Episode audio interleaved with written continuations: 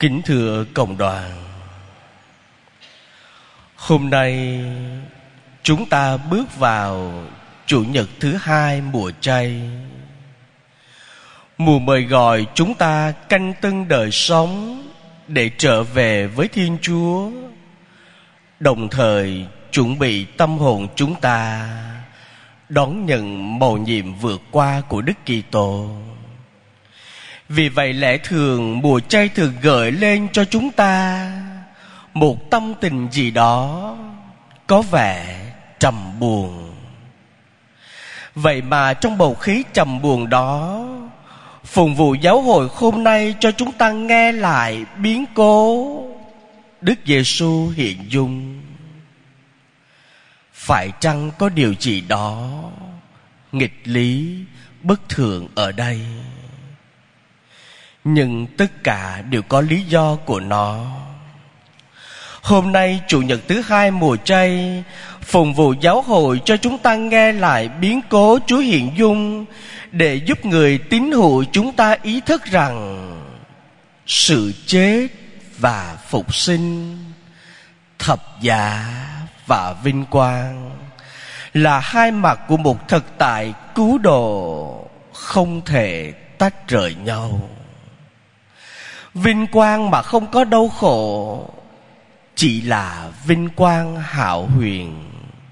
Đau khổ mà không có vinh quang chỉ là một kết cục vô nghĩa. Do đó, sống tinh thần mùa chay là một lời mời gọi chúng ta gắn bó chặt chẽ với cái chết và sự phục sinh của Đức Kitô. Đó cũng chính là ý nghĩa trọng tâm của bài tin mừng hôm nay.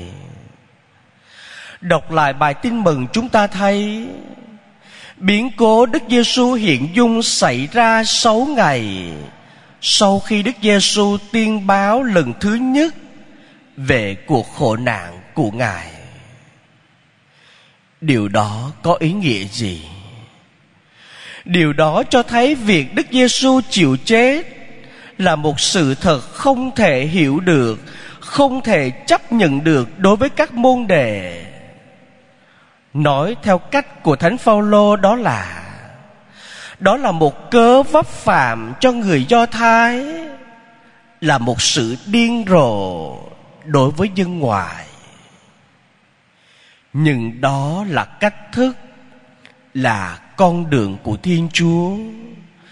Vì vậy, để củng cố niềm tin cho các môn đệ khi đối diện với cái chết sẽ đến, Đức Giêsu cho các ông thấy trước vinh quang phục sinh để các ông không còn thất vọng, đau buồn, chán nản, nhưng ý thức được rằng sự chết và phục sinh, thập giá và vinh quang là hai mặt của một thực tại cứu độ không thể tách rời nhau.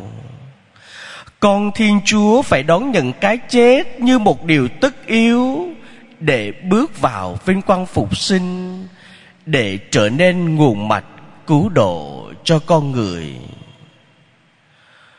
Đó là một nghịch lý của tin mừng mà giáo hội muốn mời gọi chúng ta hãy sống trong mùa chay thánh này. Đức Giêsu cứu Chúa của chúng ta không phải là một đấng Messiah vinh thắng, mà là một đấng Messiah đau khổ.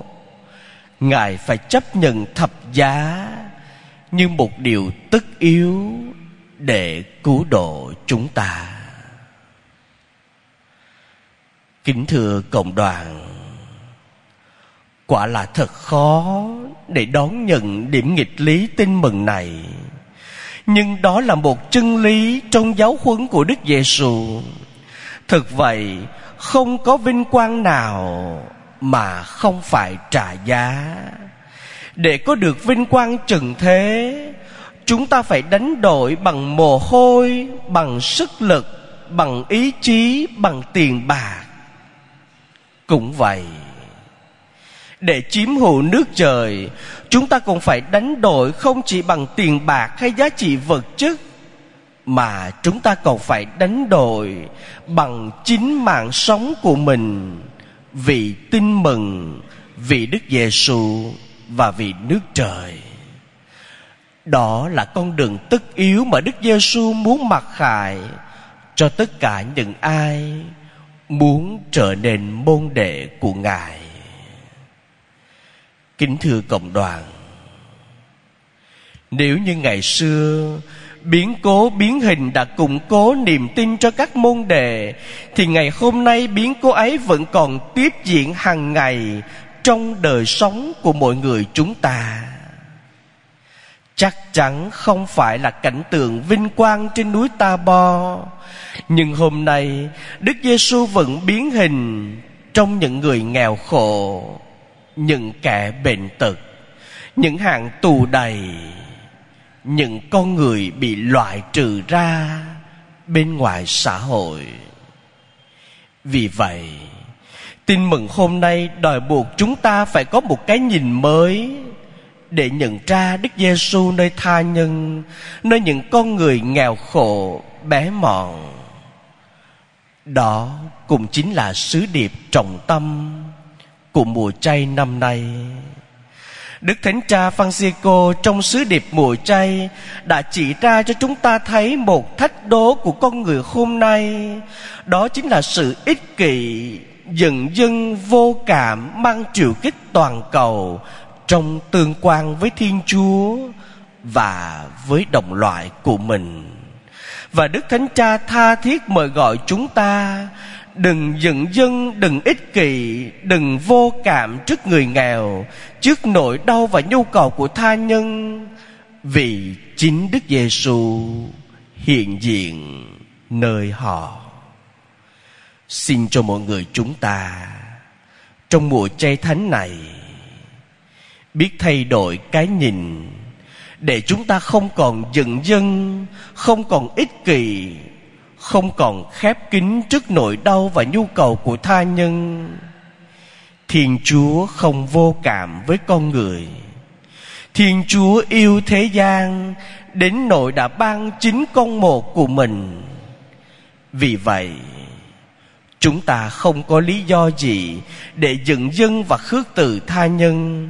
Đời sống của chúng ta phải là một đời sống dựa trên nền tảng tình yêu, phát xuất từ tình yêu, phải lấy bác ái làm linh hồn và động lực cho toàn bộ đời sống đức tin của mọi người Kitô hữu chúng ta, đặc biệt trong mùa chay thánh này. Amen.